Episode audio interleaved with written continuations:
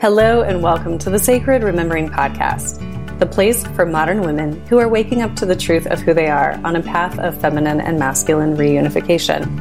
I'm your host, Sarah Poet. Women are healing from outdated paradigms, and we are rising, but we're not doing it by fighting or further depleting ourselves anymore. We do it by remembering who we are and standing in that unified truth. Here, we remember together through stories, tools, and curiosity. And in doing so, we bring forward the place of women in our modern world. We infuse the sacred with logic, soul with spirit. We heal, embody, and activate a new feminine leadership.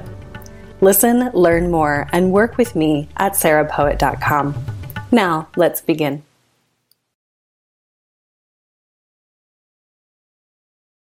Hello, hello, Sacred Remembering Community. It's Sarah Poet. I'm so honored to be here with you today. Thanks for taking your time to listen to this podcast. You are totally not going to regret it. Imani Ustawi is our guest today, and this woman is a powerhouse, a warrior. Um, calls herself the mystical minister, which I just love, and named the podcast episode after that. Um, I love this episode because Imani is someone who will go anywhere with me, and you know I like to go all over this place of sacred remembrance and how we walk this path as women, as humans, and uh, remember the sacred. And Imani has been remembering and remembering. And, um, you know, I'm just meeting her, uh, following her on Instagram. She is a powerful woman and um, you know i didn't there's a lot that i there's a lot that i trust here in what i am hearing transmit through her. And so check her out. Check out um, Imani Ustawi on instagram and um, check out her new program that's coming on holy sexuality.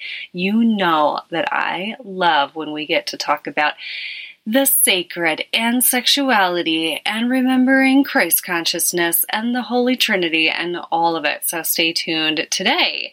Um, so exciting. So a couple of things I want to just tell you about. If you are not on my email list, go ahead and go to sarahpoet.com and sign up because a couple of things are happening that I'm really excited about. Well, first of all, when you sign up, you get my 77 page ebook that is um, a transmission about what the pathway to masculine feminine reunification, this Christ consciousness reunification, looks like for modern women. Like, what do we have to walk? Um, and so I really have loved getting your feedback on that ebook. I'm so glad that you're signing up for that. So check that out. Also, I am going to be offering some community calls. I need uh, potentially a better name for that, but that's what they are. It's straight up community calls where we are talking about sacred remembrance in all of the ways. And um, these calls are going to be on Sundays because I want to take Sundays back. What I was just talking with a friend about is, you know, I've been doing the Sunday post um, off and on in my emails for a while, and I'm alluding to all of our associations with Sunday um, and and taking it back in this sacred remembrance sort of way where we're evoking the sacred from inside of us, which is also a topic that we're going to talk about on this podcast today. And you know, when I hear from women, and I know that so many listening can relate to this, there's this feeling on Sundays so often of dread. You know, we have these associations from childhood, per, perhaps, of like having to go to church, having to do some things, and then the work week starts, the school week starts.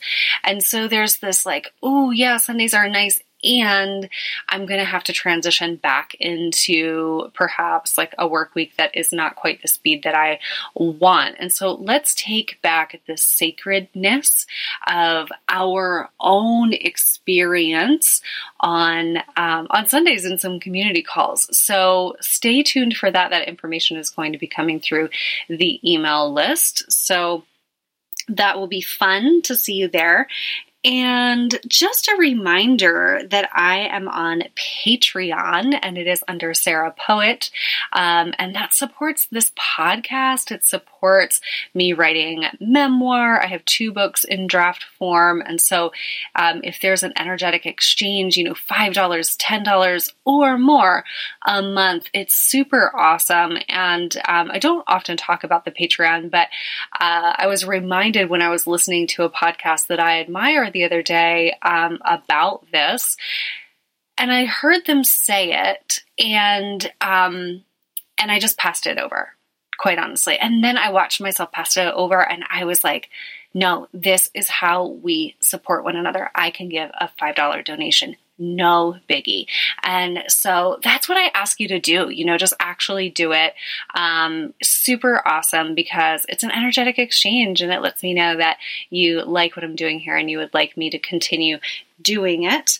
Um, so, also, Fall in Love with the King is my next big mystery school transmission. It's a six month soul journey. And um, I did not think I was going to be offering uh, this program this year. I thought something else was happening. And then um, this King consciousness, this Christ consciousness came in as I was working with it this um, late winter and spring and said, okay, now here we go. As modern women, we are going to heal the relationship with the masculine, come into this unified heart. I know y'all have been really working on reclaiming that feminine, reclaiming the sovereign energetics. I love that. I have many, many more tools coming out soon to help you um, know how to do this. Uh, sovereignty is more important than ever. But with fall in love with the king, what we're doing is we're saying, yes, we are sovereign women. We are doing this work and we know that unity is the most important thing. And so we are going to begin this journey together on July 22nd, which is a very, very special day. It is the day that my daughter was born way back when. uh, she'll be 21 this year. And it's also Mary Magdalene's feast day. So um, maybe I'll tell you some some special stories about that day. But uh, July 22nd is a very important day in my world, and I wasn't sure which day to start this program. And then it became very clear because the energetic of Mary Magdalene, she clearly, clearly loved the masculine Christ consciousness. consciousness.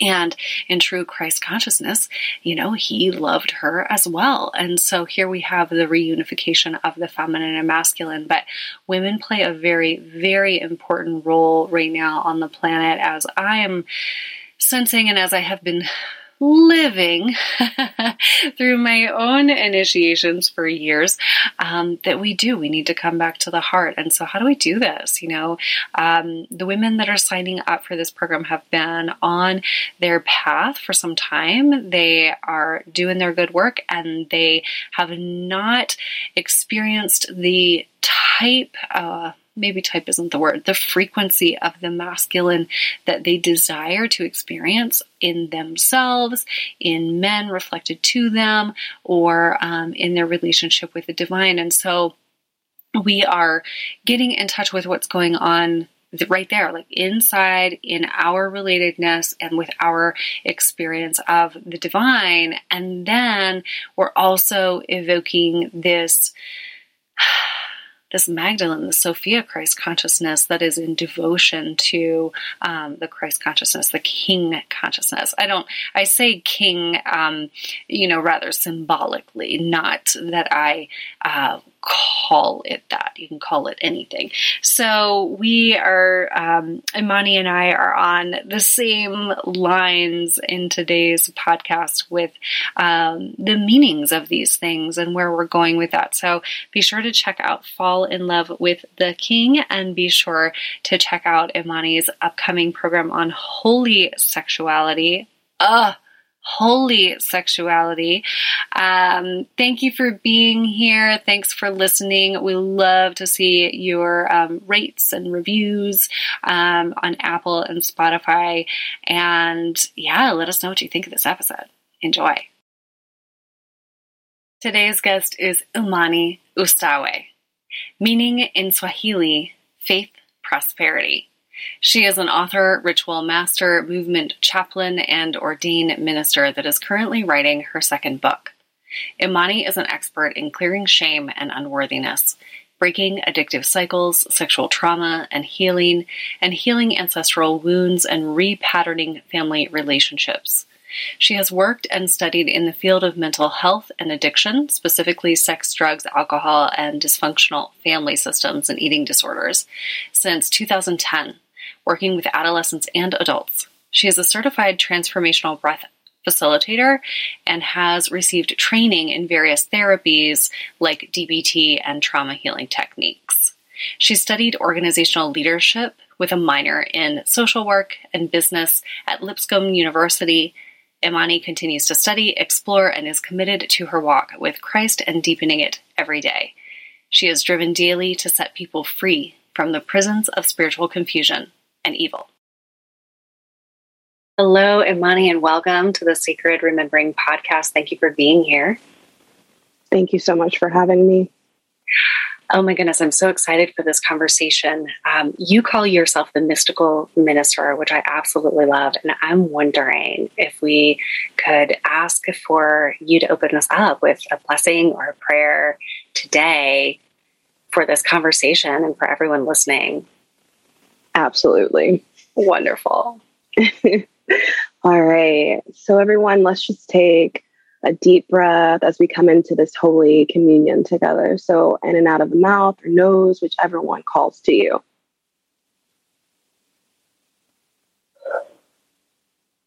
And I call upon Father God, Mother God, Divine Christ. And I call upon all the divine beings that work with this Holy Trinity to be here with us as we listen, as we remember, as we see, and allow the truth to infiltrate us in a way that ignites our soul remembrance, our heart remembrance, our spirit remembrance. And I ask for your spirit, your energy to come through my words, my energy, as well as Sarah's, as we join in this holy, holy, sacred remembering time and every single person and their magic and their divinity joining us in this time as we all enter in to remembering, to knowing, to delving deeper and allowing this wisdom, this permission to infiltrate us as we go forward. Thank you so much, Father, Mother God, and Divine, Divine Christ, and all of the holy beings that are here with us, and also the holy beings of protection so there's no infiltration of nefarious or malevolent energy to where we can fully know. And so it is. Amen. And so it is. Thank you so much. Mm. I think I want to ask about prayer first and, mm. and talking to God um, because I was going to ask you how you defined God, and I know that this conversation will uh, tell some stories about how you came to this understanding and, and relationship with the divine. But mm-hmm. you you did tell us what um, what you are praying to in that example. So thank you so much. And that led me to a question about prayer because I find and found on, on my own path as well that, you know, even though there's a lot of spiritual reclamation happening, I don't think that we know a lot about prayer and speaking directly to the divine. Um, yeah. So, what do you what do you think about that? These direct conversations and how to have them gosh, that is, I feel like that's a whole book in and of itself. I ask big questions, Imani, and I don't know how to not ask big questions. So we'll just pick out the pieces that work. I will, I will, I will meet you. I will meet you exactly where you are. It's, it's great. Okay. Oh, so I, you know, I believe that we were here implemented, integrated, and planted, if you will, and I'm using like air quotes, um, with the ability to go straight to source, with the ability to communicate straight with source. And there's been a lot of um, attempts and even actual um, successful um, interruptions within that stream. And it can be through religion, it can be through spirituality, it can be through our own distortions that have um, started to infiltrate our blueprint, our divine blueprint that we came into these bodies with. And um, just living in this world that can be a challenge. And so when we remember, that's the first remembrance is that, wow, we actually can go straight to source. And so for me personally, remembering this was imperative to me even being here still. you know, it's like if I didn't remember that I could go straight to Christ, I could go straight to the divine mother, that there was a divine mother, that I could go straight to God, then I would I, I mean, I know that there have been many dark nights that have made me not want to be on this earth anymore. So it's really being this empowerment tool for me and I grew up in Christianity, and it was that there it was believed in one of the biggest questions that I had is that I couldn't go straight to God. Like I, I, needed to go through Christ to get to God. And that just did not sit well with me. I'm like, okay, Christ is cool. I get that. But how, why, when, where? Please explain. You know, um, mm-hmm. and and so through that exploration, I had many other questions that I would constantly ask the church, and I just went on my own deep exploration as a young child, teenager, and then when I got into the rooms of recovery, I've been clean and sober for 14 years, May 21st. And um, I had this lady in one of these meetings. I no longer go to 12 step recovery meetings um, because I found a a higher spiritual path. But she was like, ask God to reveal God's self to you. Ask God to just like appear, to show, to reveal, and just throw away all the things that you think God is. And so that allowed me to throw away a lot of the confusion around the things that I didn't agree on or the questions that I had in church. And through that exploration, it reminded me that I actually can go straight to God. And so, I mean, mm-hmm. I spend most of my waking hours talking to God, talking to Christ, talking to the Divine Mother, like being in interchangeable conversations with them. It is a part of breathing for me. And I really want everyone else to know that it's so important. It's a part of one of the pieces of remembrance that I support the people that I get to work with and is everything can go straight to them. Everything. Yeah. So yeah. Beautiful. Yeah. The whole premise to the Sacred Remembering podcast, even, is that the sacred is in you. And all of these ways that we've been taught to um, divert that. Um, that sacred relationship through you know other people through religion. I love you've been talking about sacred sexuality on um, on instagram and how that can hijack your relationship with god.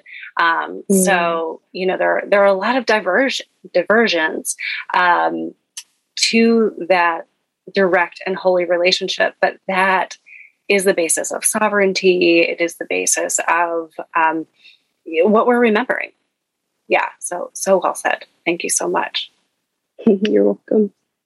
So I would love to hear more about your your personal story because um, you mentioned uh, being young in the church and you sent me a copy of your book. Thank you very much. Uh, will you say the title and where people can find it right now before we keep talking about it?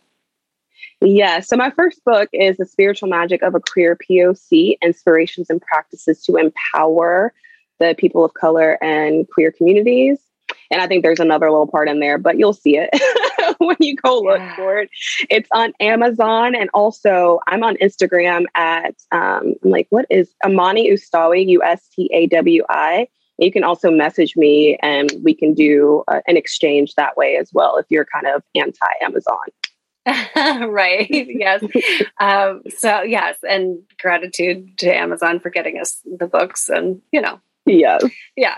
Um, there, there are these, you know, pros and cons of these tools. And, and so, yes, I'm grateful for um, Instagram and friends that connected us uh, because you and I are just getting to know each other right now, just so everyone um, knows. Because sometimes I'm more, uh, interviewing people that I know a lot about, and you and I are just getting to know each other. So, thank you for your copy of the book. And I really love learning about people's stories and, and stories of reclamation. And so I would love for you to share a bit, you know, whatever's rising arising for today.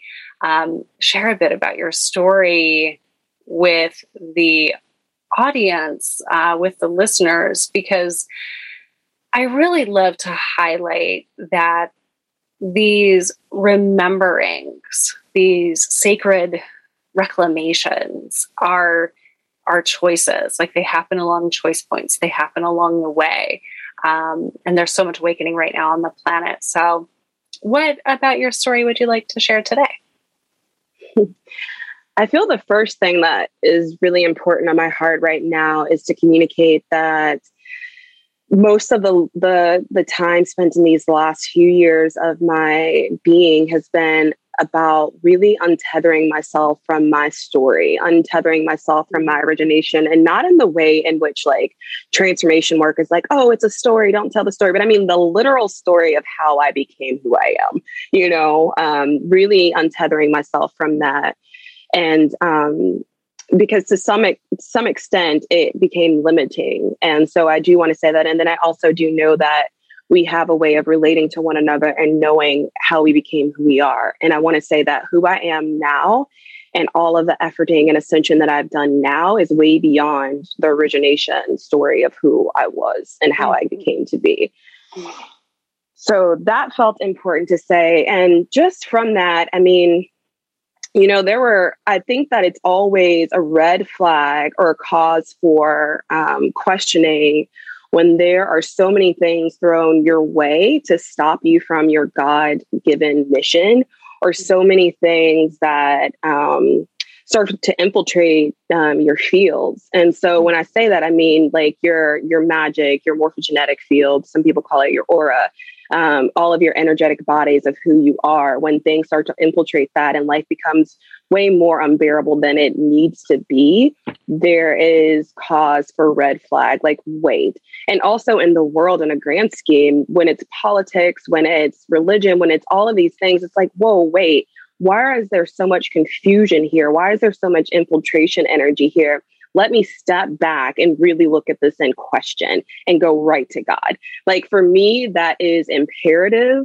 And it's also a signaling to our remembrance, to our brains, to our nervous system, to our being to, to say, wait, I remember, I remember that this isn't true. I remember that this is not like of me. I remember, I remember, I remember. So mm. that that feels important as well. yeah. But okay, I, I want to just interject something here because this is so awesome that you're saying this. It's like when something feels off, know that the something is not God. Know that that mm. something is not self because I think what so often happens is that that's where we're like, oh my God, something's wrong with me. I have to mm-hmm. self improve. I have to go, I have to go figure it out. And you're saying if something doesn't feel right and there is um, infiltration into your field, go to God. You Absolutely. need to figure it out. Absolutely. Yeah. Absolutely. Yeah. Thanks yes. for hearing that and getting that. yes. Well, I talk a lot about choosing truth over trauma. Um, mm. And, you know, we do perpetually he- like heal trauma for a really, really long time. But just last night in the Sacred Truth Mastermind that I run with women, we were talking about this very thing. Like when you feel that infiltration, go to source. Do not go to what's wrong with me? What do I have to improve? Because that's kind of the game that's against you in the first place. Like, Correct. that's how your power is being taken from you. So it's not that you have to heal your way to God or heal your way to wholeness. Like, you have to align to source. Like, that, that's the choice. It's the choice point right there at the beginning. Mm-hmm. And there is some fracturing and fragmentation that has happened along the way. Yeah. And it's it becomes this addiction, this emotional addiction. That's something that I really am present with my clients on is like we can get so trapped in emotional addiction that A, we feel like it's our identity.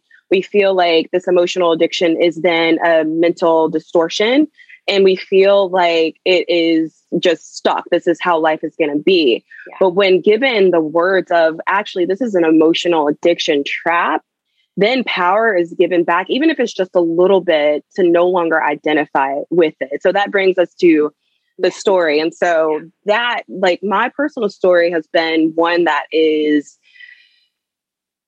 completely covered in physical, mental, emotional, sexual abuse, addiction to drugs, alcohol, dysfunction, family dysfunction. Um, I could identify as an adult child of alcoholism and dysfunctional families. Also, like my own um, experience with addiction through substances, eating disorders, and things of that nature and also wanting to die like i i literally no longer wanted to live and i really do say sometimes that drugs and alcohol actually like got me through to a certain point till I was ready to receive God in my sober state.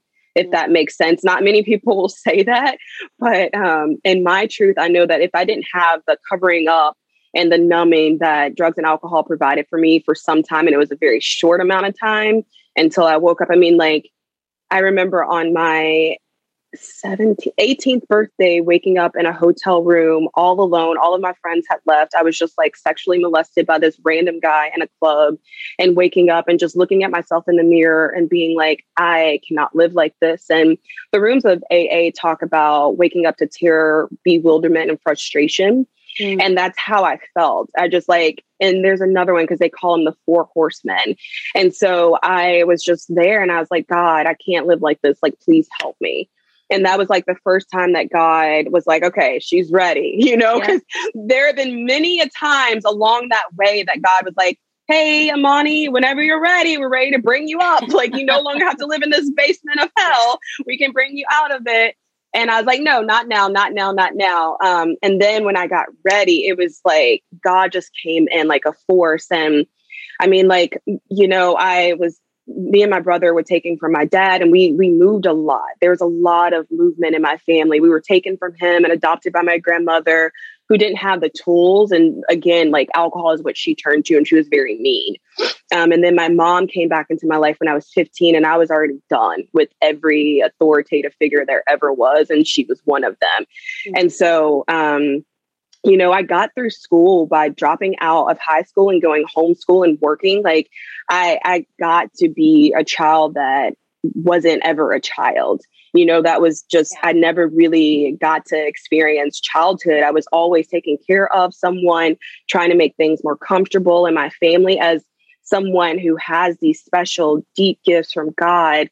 That was kind of how I moved around in the world. And so bringing in drugs and alcohol supported me in that very short amount of time of being able to kind of cope for a bit until God was like, okay, she's ready to have actual mechanisms that will support her in thriving in this life. And um, so, you know, I went to treatment at 18, the day after I graduated from high school. And God, like all of these miracles started showing up. I'm from Nashville, Tennessee. So, and it is the Bible Belt. Nashville is more progressive, so everybody thinks that Tennessee as a whole is super progressive, but it ain't. It is not. I don't think that. when people hear me say, "Oh yeah, I'm from Tennessee," oh, that's so okay. Yeah, it is. It is. I love Tennessee. I love the hills, the mountains, and like all of that. So I went to treatment in this little place called like Jackson, Tennessee, which is so small. Um, and they took us to church and and I saw all of these miracles from God and all of these people coming in. Like this lady was, her son had died in jail or prison. And one of the patients who came in was in prison with her son and could give her a message, you know, like stuff. And just like saying that gives me, I feel like crying. And like God was just like, here I am, here I am, here I am. And I was homeless when I went into treatment. And when I came out, one of my friend's mothers was like, you can stay here until you get into a halfway house. Mm-hmm. And so family just started to show up in a very different way when I said yes to living differently and actually being present to life. so that's a bit of it. You can read my story. It goes a lot, my book, it goes a lot more into story and like the trauma and then the triumph. Mm-hmm. Um, but yeah, like these last few years of my life has been has been something for the books as well. So, and I'm sure we'll yeah. touch into all of that. But if you have any, if you would like to dive deeper into any of that or a specific area of my life, I'm definitely willing to share that with you all. Beautiful. Thank you. So I'm I'm highly or like pulling out, you know, you definitely knew trauma. Like you had every right to be pissed off and, you know, and checking out. When you went to um, into recovery at 18, did you have a conscious relationship with God or this this Holy Spirit or like were you calling it anything or were you just observing life? What was that consciousness? Yeah, by the time that I entered into treatment, I was still very connected to God and Christ. I had also started to explore meditation and Buddhism and also earth magic. Like at about 16, I started to be introduced to goddess magic. So, I mean, so much is in there. Um, I've been doing mini dances with a lot of different um, powers. And something that I will say that seems important is that when I was using drugs and also playing with this earth magic and also like calling on God, I started that's when I started to really feel the the energy of evil, the energy of the nefarious beings, the energy of that. And it was because I was living in two different worlds. It's because I was open to these dark forces through tears in my consciousness through using substances and then also playing in this field of magic that I wasn't initiated in while also trying to connect with source. Like that's just yeah. so much division, um, in which I didn't know at the time. I was a child. Um, but now I know that's why when all of these people are talking about being witches and working in magic, I'm like, are you actually doing that? And are you actually ready? And are you actually initiated? Like, it's not just yeah. a buzzword. There's so much responsibility that comes with working in those realms. Right, right. Yeah. So you're making yourself available for a lot of infiltration if you're sure what's mm-hmm. going on. Mm-hmm. Yeah, mm-hmm. absolutely. Um, well, I think I, I'd like to ask about um, sexuality because I want to take this conversation in the direction of you know, sacred sexuality, holy sexuality, your relationship with sex and and God and religious shame and and all of those places. So, um, yeah, t- take us a little further on your journey um, in into your twenties and what was going on there. Yeah, I came out as I think at the time I came out as like lesbian at 19. And I remember being just coincidentally, but not at all, at this we went to the me and my mom, we went to the park, which is Centennial Park in Nashville, and they happened to be setting up for Pride. Happy Pride. And like, I also, look, mom, here I'm embraced. Like it's my family. these, these are people. It's all okay. And years before that, I had gone to a pride and put one of those equality stickers on her car, but I didn't even really know what it meant. And she just drove around proudly with it on until one of her that. coworkers was like, um, are you family? And she's like, what does that mean? So it was just so funny. So, okay. I came out to her at 19 and um, started to have my first girlfriend around that age and um, really you know felt so free felt so open like i was really living honestly. And i feel like i obviously need to go back a little bit. I had my first girlfriend when i was in like fifth to sixth grade.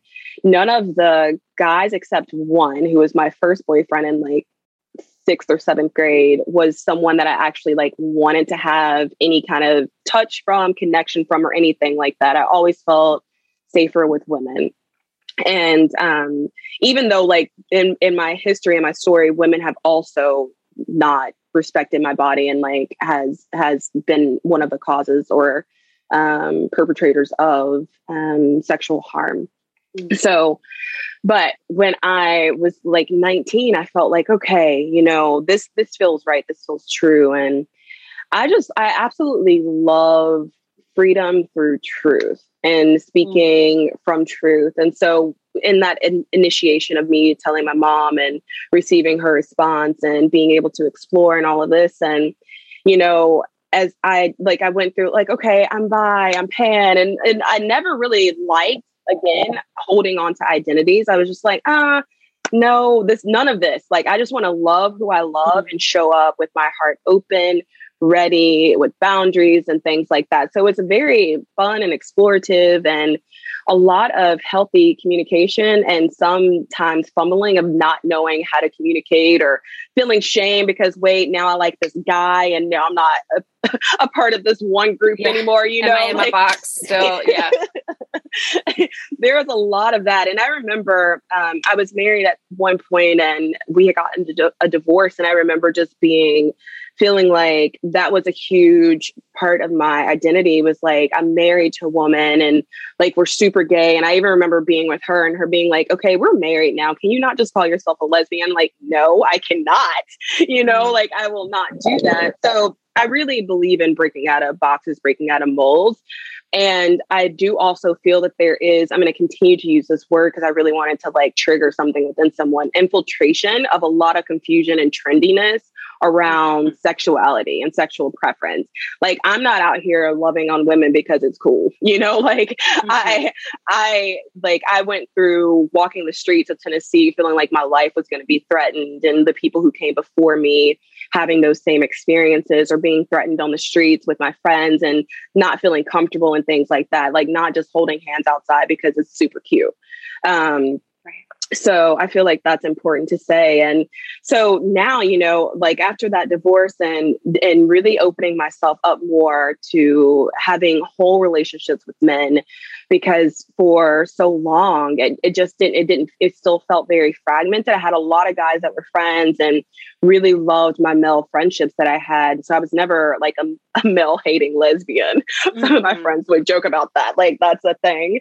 Um and it's all like because of trauma right? Like it's because of trauma because of all of that infiltration. And also a part of sexual misery is the division between genders and placing in all of these things to keep us separate so one of the codes that run through me is like the balance of divine masculine divine feminine before it was even like a thing. Like I've always been more of an equal balance between those things. Like, and even in the 3D realm, being able to be androgynous one day, being able to dress like this, dress like that, and still feel fully sexy and like who I am, and being able to like go hang out with a room of women and then go hang out with a room of men and not lead from my sexuality, but like literally be amongst them as an equal.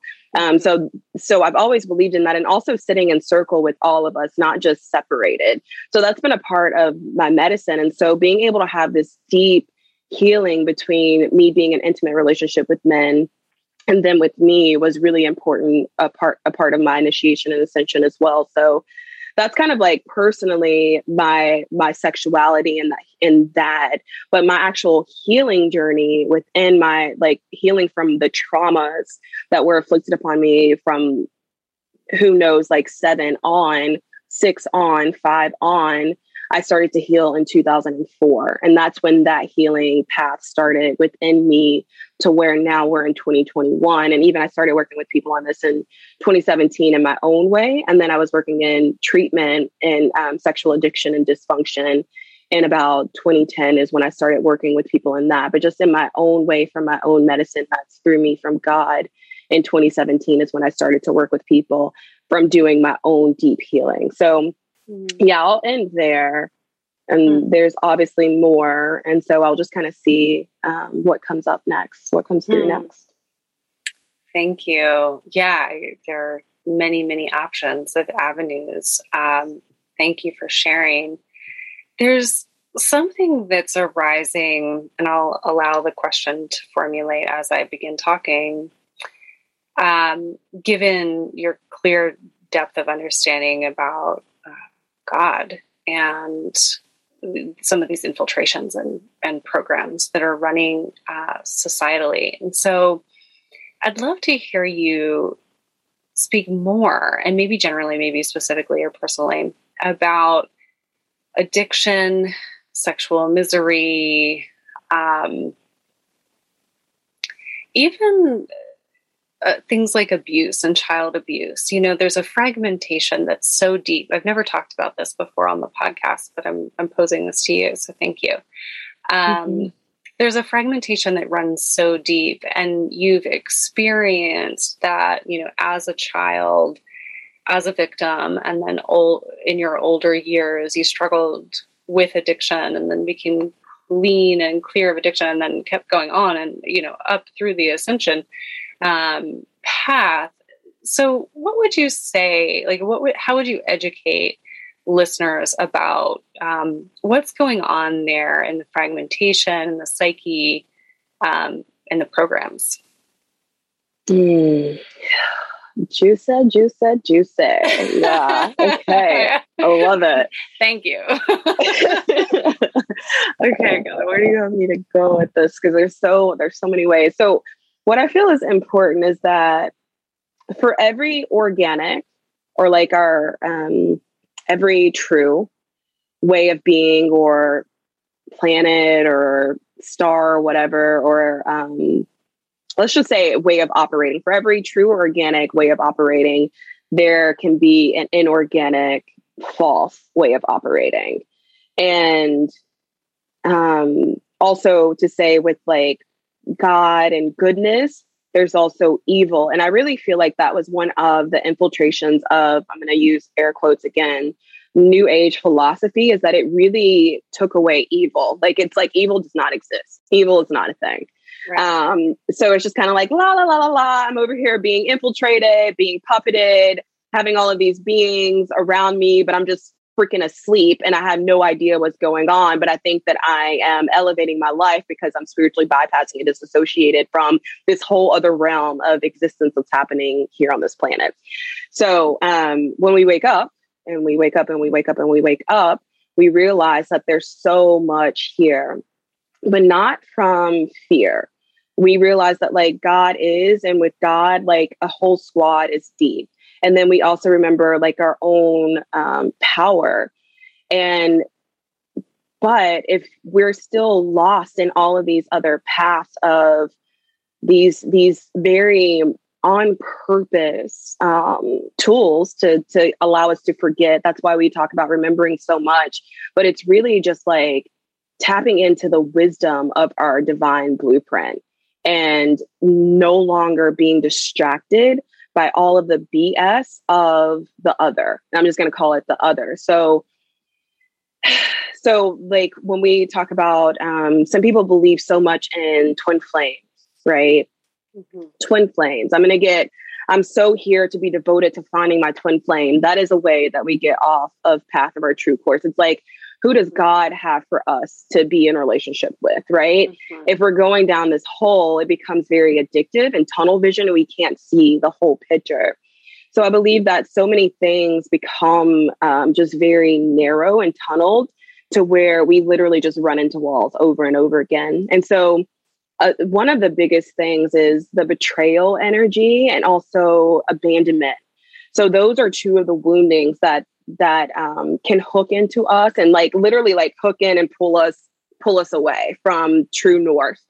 And so when we're feeling abandoned we're feeling betrayal we start to go in these swirls and start to go down these paths that can be dark mother energy because you know one of the biggest things that christianity has done in other religions is really remove um, the mother the divine woman from the picture and so when she's removed, then we're unaware that there's a dark mother, dark energy. And so many people have been praising this energy, been very confused around this energy. Mm-hmm, mm-hmm. And so when we understand that like she is the the creator of relational distortion, relational dysfunction, being separated from family, tearing families apart. Like when we realize that, then we can say, wait, this isn't God. God gets blamed for so much that has nothing to do with God. Mm.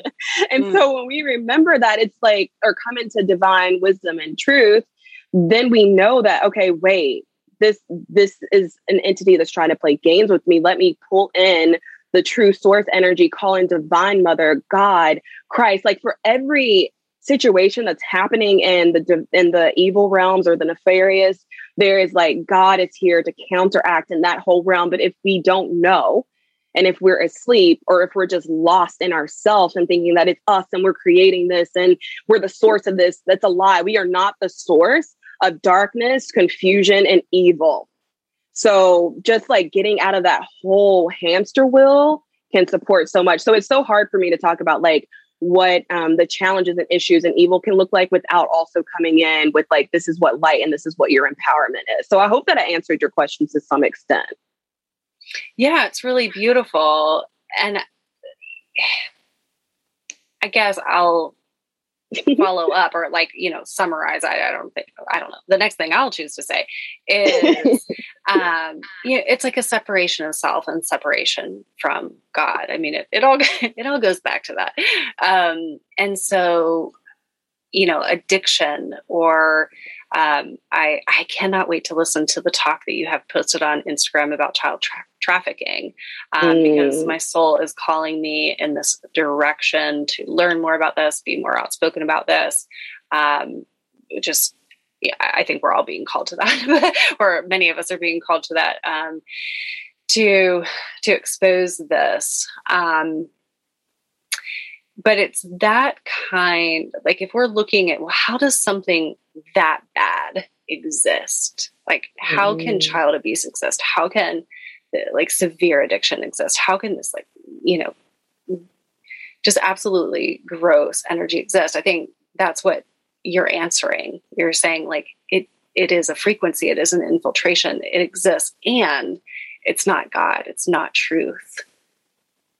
Yeah, yeah. I feel like that's one of the biggest energies of betrayal is um, blaming all of this on God and mm-hmm. the this other entities, these other entities being kind of like Oz behind the curtain, you know. But yeah. I hope that everyone who's listening to this hears me because that's the thing that also happens in religion. It's like they talk about the devil and they talk about it like fire and brimstones. And so like a lot of people can't receive that because it's not the full truth. I really do feel that we do have these these blocks within us that's kind of like okay wait that's not the truth and then we also have these um, defaults within our nervous system and our way of being that can be trauma responses as well so it's being able to distinguish between which one but i hope that everyone who's listening to this really hears like wait yeah let me let me really get tuned in to this um, because it can again be scary. And so on the talk that you were talking about, my friend Ahamna and I, we talked for 90 minutes about very deep, um, deep topics that can be very scary. And I really do think that that's one of the amnesia programs yeah. within us is when we start to hear it just is like, no, go to sleep. You can't listen. Like, so you'll find yourself falling asleep. You'll find yourself just being really annoyed, mm. like all of these things. And those are also on purpose distortion yeah. within us to not remember. So it's like, right. Whatever we can do, just like continue to blow past to recalling the truth. And that support comes from God. Like, God, allow me to blow past, give me the grace, give me the power, give me the courage and team up with me to be able to like continue to know the capital T truth. That's what I'm here for. It's like I want right. to know the truth regardless right. of how painful it is because I'm not here to be a sleeper. I'm not. Right, right. And just, I mean, on the topic of child trafficking, people will just be like, no, that doesn't exist. Which just, yeah. you know, this widespread amnesia, this like they, that it exists on the level that it exists. And there are so many people that are willing to turn their head. I mean, it's this collective amnesia and, and just, testament to how much we really do need to resource, like resource, go back to source, um, and find that truth here and now. And like that's the revolution. That's I think that's mm-hmm. what we came for um, here now in this lifetime is to um, cut that distortion, not by healing the trauma forever, you know, as if we're broken ourselves, kind of because it all keeps us separate from source mm-hmm. and keeps us disempowered. Um, so yeah, not being afraid to look at the truth. Amazing. uh, yeah, we got some things in common. All right.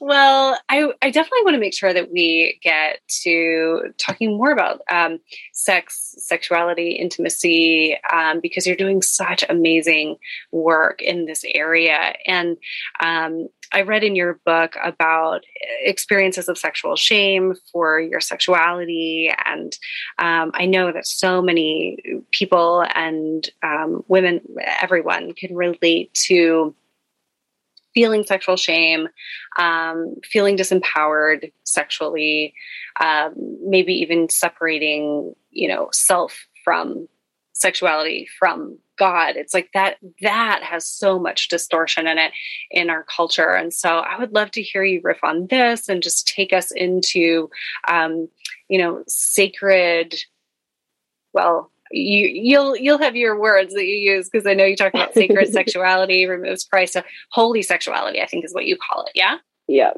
Yes. Yes. Yeah. yes. Okay.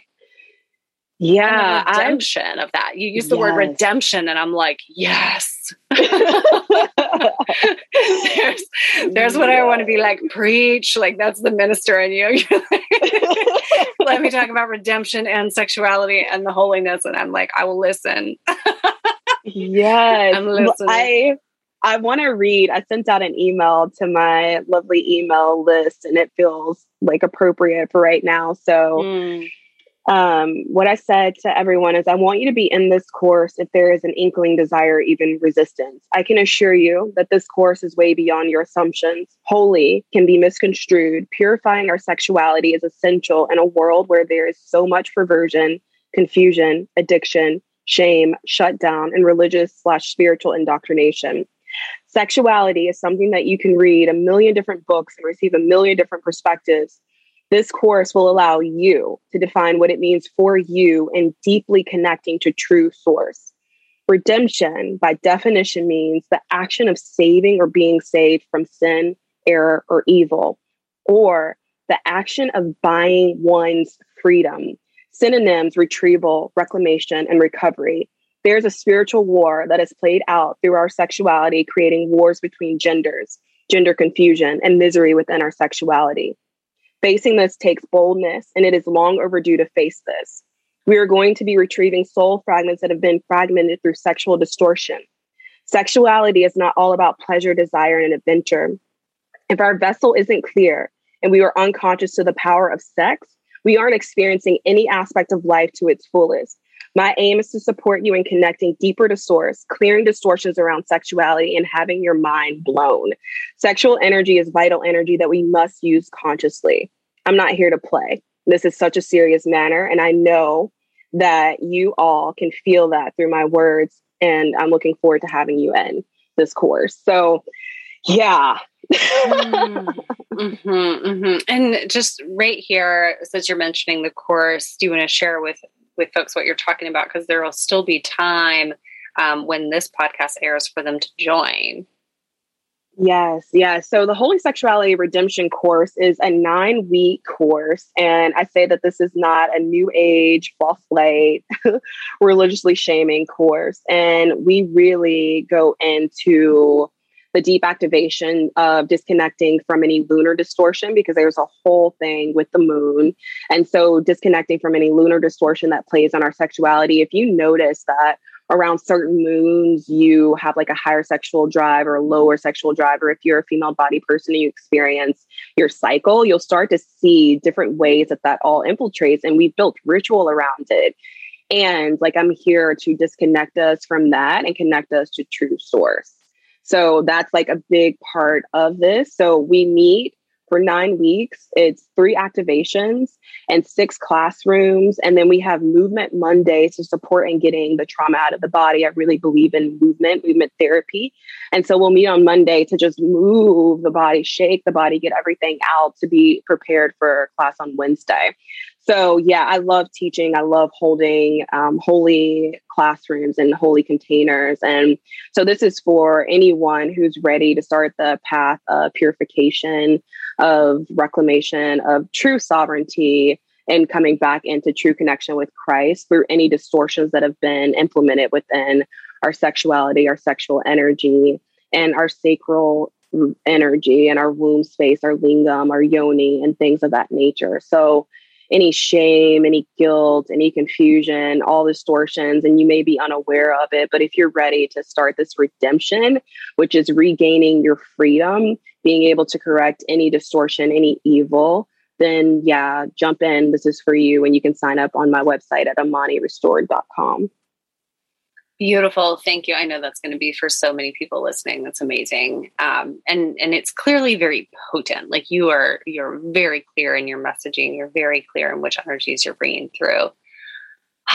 wow. I mean, sexual shame and recovering the the holy nature of sex is one of my most favorite topics ever. Um,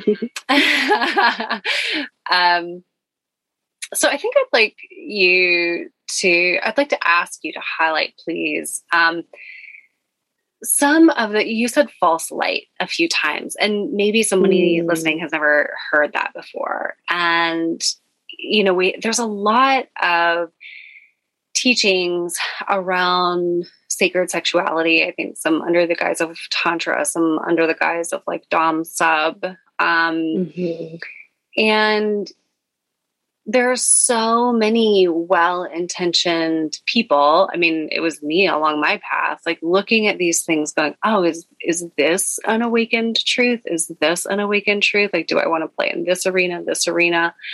And so um yeah, let's let's talk about spirituality and sex or intimacy and how we can get really confused in that area um, and take that in whatever direction you want.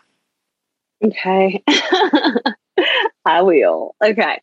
Um, I feel that, man, just in feeling you talk about that and bringing the question through, it's that what feels really important is a lot of us are not awake of the many distortions that are running through us or the many ways in which we are still fragmented.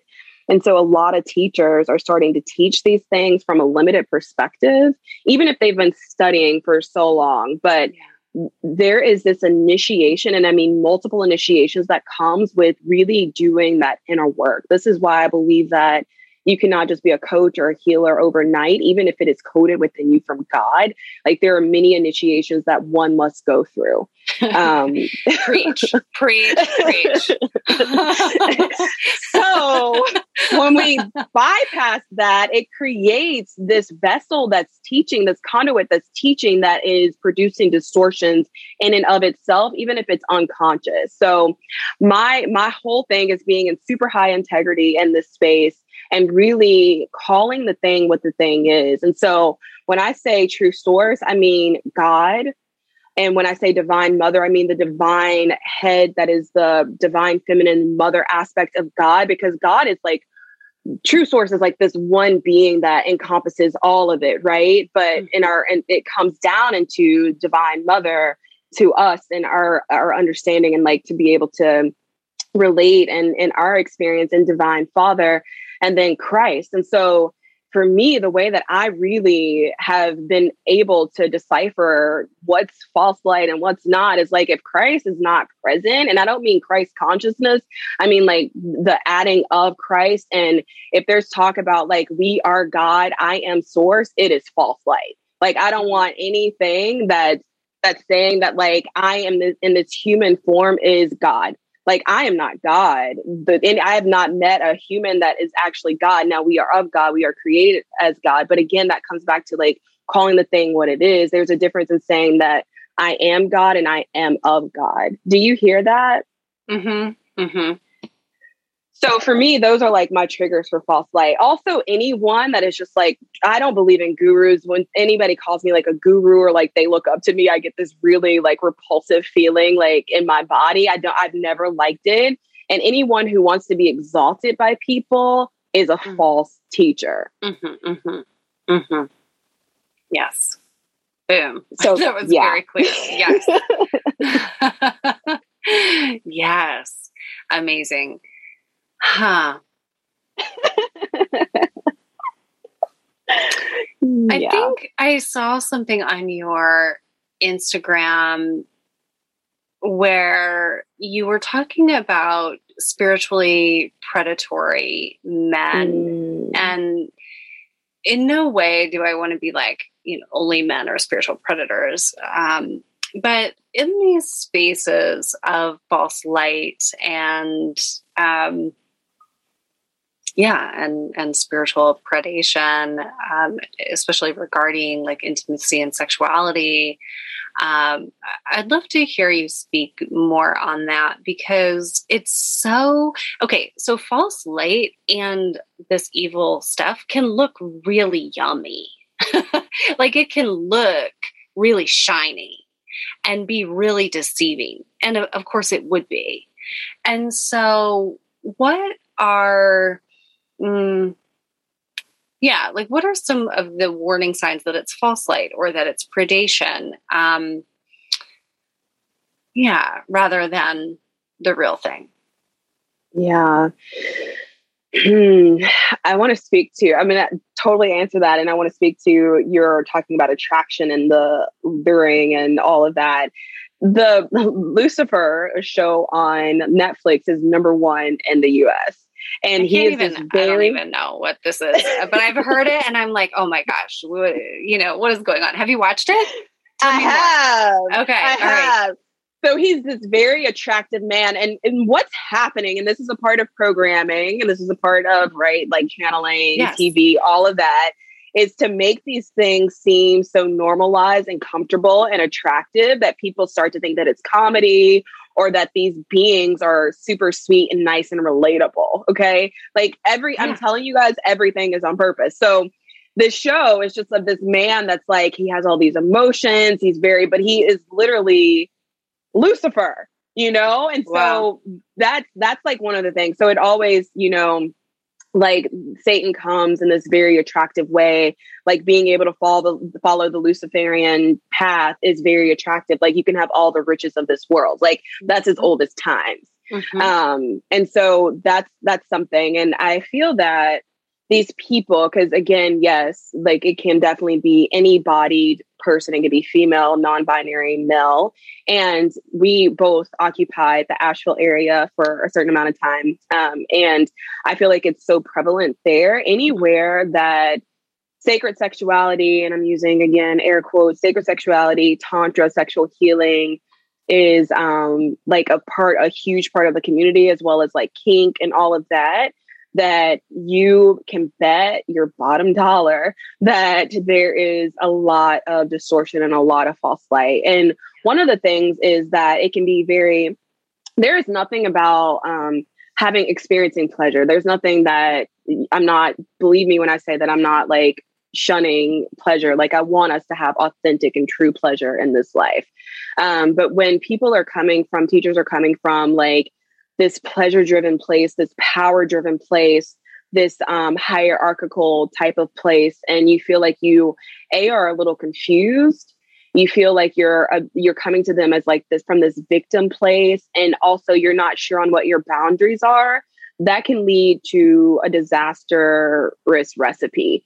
Mm-hmm. Um, so, like, in one of the ways that it allows empowerment for the person is like really do your research on who you're going to and, and meet with them, not in like, I'm going to receive a session from you, but like either over the phone or anything like that. Like, check their references, check with people who have worked with them to really know. And of course, go to God. Um, I'm not saying that like certain people, certain body people shouldn't go to men or women or anything like that, but really checking to see their energy, checking to see who they are, checking to see if there's dissonance between what they say that they do and how they live their life.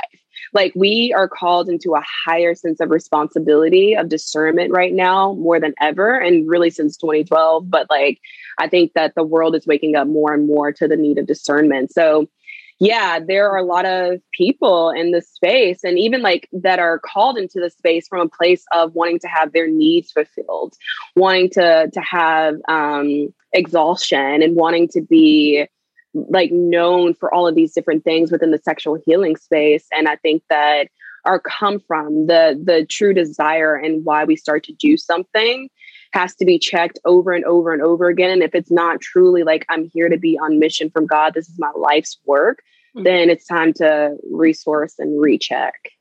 Right. Well, and those are the initiations that, that we go through.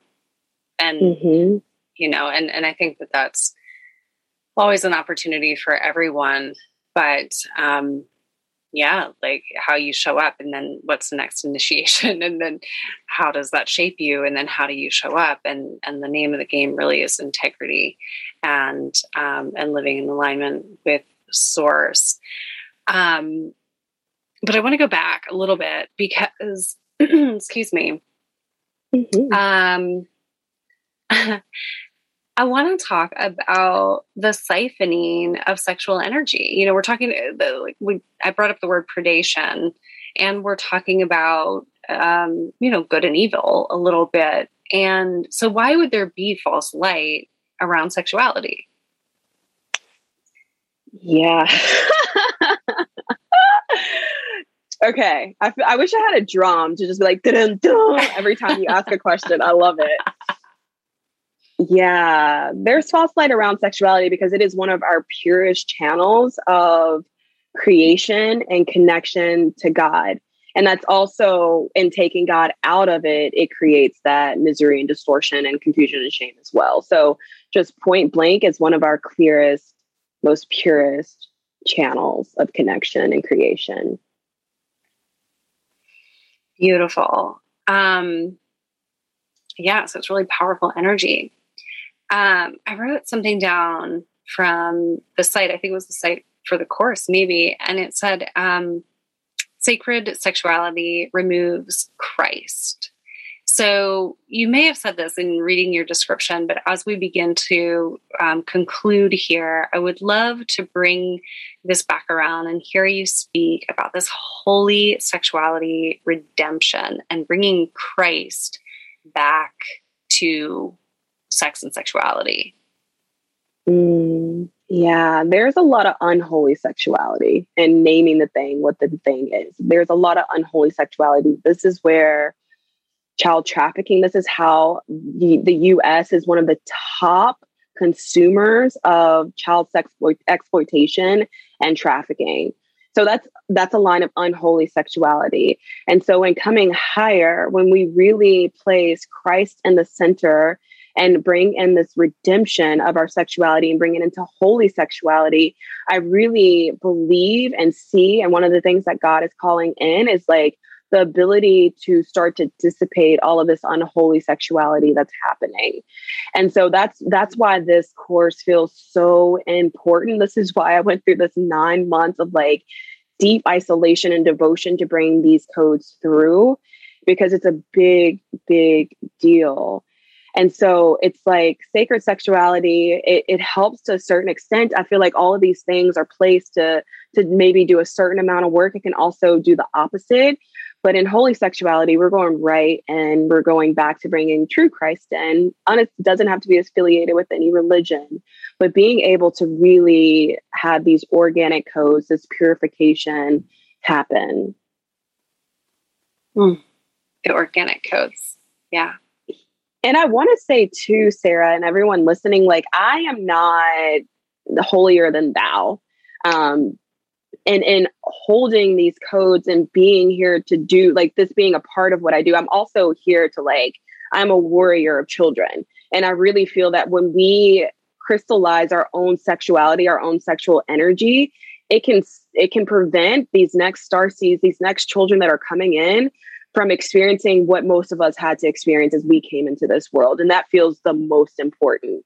And so I'm not holier than thou. Believe me, like to be able to even be here, I went through so many deaths of myself and I have to be in this super high integrity. Like being, I feel like being sober and being truly sober gave me this initiation into high integrity. It's like not using drugs or drinking, even when nobody's around or nobody knows that I'm clean and sober. That mm-hmm. takes a whole level of integrity that most people don't have. Um, being able to do a juice cleanse and not like cheat on it, you know, like there mm-hmm. there are certain codes of high integrity, and so like I may stumble or I may like I may have these moments, but like I have I have been I have come into a higher level of ascension and to where things that used to be a part of my field and who I was is no longer there. So I have the ability to facilitate and guide in this way. And it feels like such a big deal and such a big honor. And I also believe that we cannot teach and facilitate from places that we have not healed. And I know that there's controversy around that, but I truly believe that. Mm-hmm, mm-hmm, mm-hmm. Wow. Okay. Yeah, I want to I want to go back cuz something you just said really landed for me personally. Um but first, I'll say I said this last night because we were talking about this in the mastermind group. Um, you know, we incarnate and we we take on some of this trauma, or we have maybe like a, a bloodline that's you know contaminated uh, with darkness or something. I don't, I don't know that I'm choosing the right words there, but like we inherit with um, you know some of this karmic bag- baggage um, or anyway i'll just the way i think about it because i did you know i had sexual abuse history sexual misery like deep deep um, family abuse trauma going back the lines and the way i look at it is like i said yes to incarnating into some of this and even taking on that darkness and density in order to, to transmute it. It's like, do you see it that way? Do you see, like, okay, I, you know, we do this for the collective because we're going to choose source. So, do you think that that's like a part of the work of star seeds? Or would you say it differently? So it's so interesting. I'm hearing that in two different ways. One way in which I do not believe is that I don't believe that there's in the transformational world personal development community is that like we should be grateful for all of our trauma and that yeah, no, like no, children like that. yeah mm-hmm. Yeah i know you're not saying that but i also feel like okay. just in this thread yes. it's really important to distinguish and also the children that are being held captive in, in, in trafficking and exploitation that they somehow karmically chose that as well. Mm, no. Mm, mm. Um, so what I do believe is that like in whatever in in the I don't even I'm not sure how I want to say this, but what we experience in this life is not like nothing is too grand for us not to be able to heal and to break through with God to where we continue our mission here. Mm-hmm. Um, to where we are successful within our mission. I do believe that like, you know, like the mess becomes the message, our trauma becomes like our truth and things like that. But also, I want to say that like hardship, trauma, like dysfunction is not necessary. Like it is absolutely not necessary. Um, and then it is our responsibility to to heal, to recall, to reclaim um, our wholeness, our holiness when we have been fragmented in these ways. Yes, absolutely. And then the other thing that really, really hit home for me before um, before the snippet was when you were saying about the children. And what did you say? My job is is what? To, to clear the distortions around the sexuality for the children? To be able to like protect their innocence and to to be able to be like a safe haven in creating and, and us healing our sexual distortions and the perversion and unholy sexuality it will trickle down into that. And that's not exactly how i said it but that's the essence. Yeah beautiful. Yeah i share some of that soul contract for sure. I worked in education for 15 years um, and i'm definitely here like on behalf of you know collectives of children um, and sometimes i'm like wait how does my work with children uh, you know jive with my work now? And that's where i think um, my my deep desire to be in the healing of this um, child trafficking comes in because it's like if when we transmute the this level of trauma um, through through the collective we won't have these kinds of atrocities anymore. Absolutely. Absolutely. I I love that we share that. Last year I got the privilege of working with a client that was trafficked by her father and that's like one of the a great great um, wounding that can really separate us from father God and that's. Earlier you asked some questions and it's like I believe that what the the the track back or the trek back to true trust in, in divine father and mother in Christ and really being able to come into wholeness is very um, imperative in us healing those fragmentations from our childhood and not in a way of getting lost in it and like going through and reliving it all again, but just like being able to pull in, to pull up, to bring into wholeness all of those seven year old, six year old. I love doing inner child work with my clients. And when I can work with their kids, and I've been able to work with, I mean, the youngest that I've worked with is, has been in the mom's belly, but like mm-hmm. on this side of earth has been like five years old to mm-hmm. 14 years old. And I, I, got to do this session with this beautiful, beautiful kid that was like nine. And it was all like the the work, it was all around him remembering his divinity and the true gifts that he has and to protect his playfulness and his innocence. Mm-hmm. Like, can you imagine if every child was able right. to have that level of work? And so it's beautiful to be able to work with the parents and the adults and working with their inner child. And it's like, I, anytime that I can get my hands on, get like, get my heart into the field of an actual child, it's so powerful and so beautiful to be able to meet them in that way. So I do believe that there's absolutely as you're kind of as you were saying like how to marry that it all. It absolutely makes sense. And i know that because of the perversion of the world it's like wait how does a being a, a divine being in this human form marry like working with holy sexuality and working with children? And it's like the world is of these perversions. We we are holding these like purity god connection codes and we are not here to harm we're here to support and healing. Yeah yeah.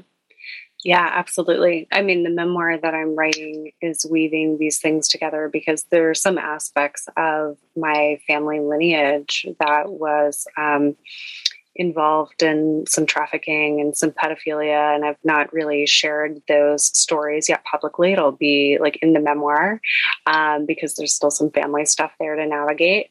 Um, mm-hmm. But yeah, I I I have lived the intergenerational trauma of some of these things and and the sexual misery programs um, and i didn't even know that that was the inheritance like until mm. i did a lot of detective work, you know, because I was like, what is this? What are these distortions inside of my system? Um, so I had both going. I had like the distortions and the trauma that were really, really confusing at the same time that I had the holy truths about, you know, sacred intimacy and sacred union and, and all of those. And so that's been uh, a large part of my story is to um, you know, has been to reclaim God and my holy nature and also transmute those distortions and call back the fragments and then do some mm-hmm. lineage clearings. You know, it's like a little of this, little of that. But yeah, I just share that because you and I don't know one another um, very well yet. And I look forward to hopefully continuing to get to know your work and hearing from you and watching what you're bringing into the world. This has been amazing. Thank you so much for being here. Yes, thank you so much for having me. This is such an important interview because I um, recently, like, my initiation brought me into changing my name, and so this is my first right. interview as Imani Ustawi. And congratulations! my yes, thank you. And since the last ascension, so it feels so great and um, there was something that you just said that I'm gonna like just pass this code on to everyone here as like just my gift and parting. And before I say that, it's also so important for me to be here because I've been doing this work for such a long amount of time, and a lot of people don't even know that I exist or like this work exists. So this feels really important in spreading the word. And so I really thank you for having yes. me on here. Yes, absolutely. Thank you. And it's imanirestored.com, right? Yes. Yes, wonderful. Yes. Okay. Ah, so okay. the the code that I'm going to leave is that um, last year I got hired to do a lot of ancestral and healing work for groups, and one of the things that is so important to do is that at any time that we feel this emotional weight or heaviness, or we're just kind of confused on where these things are coming from, I ask to God, please clear me of any energies, memories, thought forms harm that is not mine and return it back to light, to truth, and back to the person that it came from in a higher form, and allow me to move forward in my responsibility to heal that which you have me to heal. It is in like amen, or however you want to end that, but it is a lot comes from us carrying things that are not ours that we feel that we have to carry because of our lineage that is not true. Mm-hmm. So just being able to do that moment to moment, day to day will support so much. So I hope that that blesses some of you or all of you. Yes, thank you. Like it gets to be lighter, it gets to be easier, it gets to be, um, yeah, free of suffering to the extent that we, that many of us are used to. Yes. Beautiful. Thank you so much for being here. So appreciate it. It's my pleasure. Everyone be blessed. And thank you so much for listening. To read my blog, schedule sessions, and to learn more about upcoming group offerings, head to sarahpoet.com. Tailored private mentorships are available for women who are ready to claim their voice and ignite their truth and their unique feminine frequency. I also have advanced programs in rebuilding the energetic architecture of feminine and masculine union within in your divine blueprint. I have an e course available for couples in the foundations of conscious relating, and I also do private relationship and healing work with couples as well. You can learn more at sarahpoet.com and sign up for a consultation. There is a 77 page ebook for free for you that is on the topic of modern women waking up to feminine and masculine reclamation and reunification that is all yours if you go to sarahpoet.com and sign up for it. And I look forward to sharing that with you. Thank you for being here, and I look forward to hearing from you soon.